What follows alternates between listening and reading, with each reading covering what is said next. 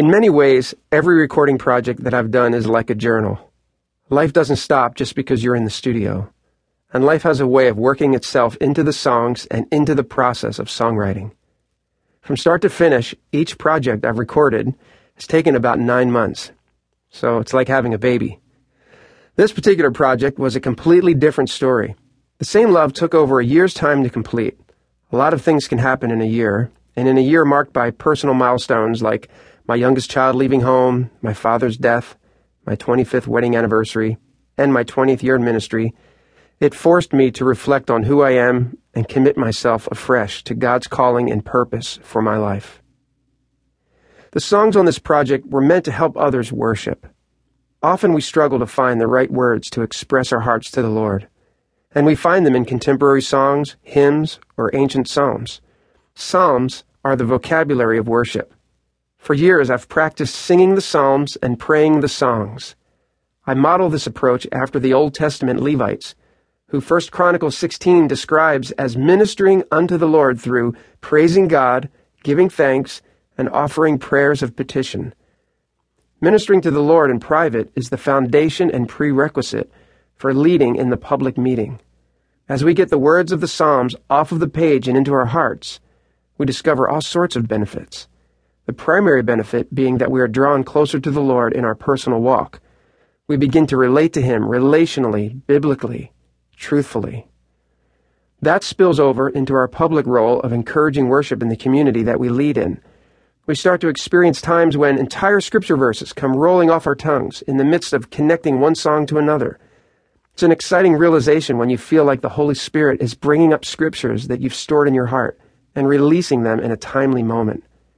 During those private times of singing the Psalms to various melodies and chord progressions alone in the sanctuary, I'm often inspired to capture them with my iPhone's digital recorder. They become the beginnings of new songs to come, potentially. Either way, it's a practice that has helped keep my heart fresh toward the Lord, to keep God from just becoming my job. And it keeps it real for me so that I don't feel like a phony when leading a group in worship. As I said, the fruit of singing the word is that I get lots of song ideas. Years ago, Ed Kerr and I were invited to write songs for a scripture memory series. The entire project spanned 26 CDs and required a few hundred songs over the course of a year. We would meet at our church office and begin mining the scriptures, and the Psalms in particular, for hidden gems. We would read them slowly, speak them, and sing them over various chord progressions. Time and time again, we would read a passage from the Psalms, and you would never think there could be a song there. But when we would begin singing the Psalms, we suddenly became aware of all these internal rhymes, clusters of alliteration, and other elements that make your mouth want to sing. Uh, an example from the Same Love album would be Oh Our Lord, co written with Leslie and David from All Sons and Daughters. The song is derived from Psalm 8.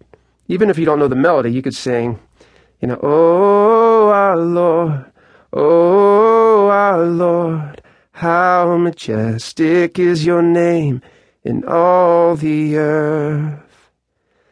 As you sing, notice how easily the mouth sings all the Oh our Lord lines. They all feel related somehow. Now sing and notice the internal rhymes. How majestic is your name in all the earth. Call me crazy, but as I sing the verse with the emphasis on certain syllables, it just falls out of my mouth. So for the past few years, I've approached music ministry with the mindset of a pastor first and a musician second. We need to be more pastoral in our music ministries, caring more about our congregations getting a biblical, scriptural foundation for their lives than simply singing poetic thoughts.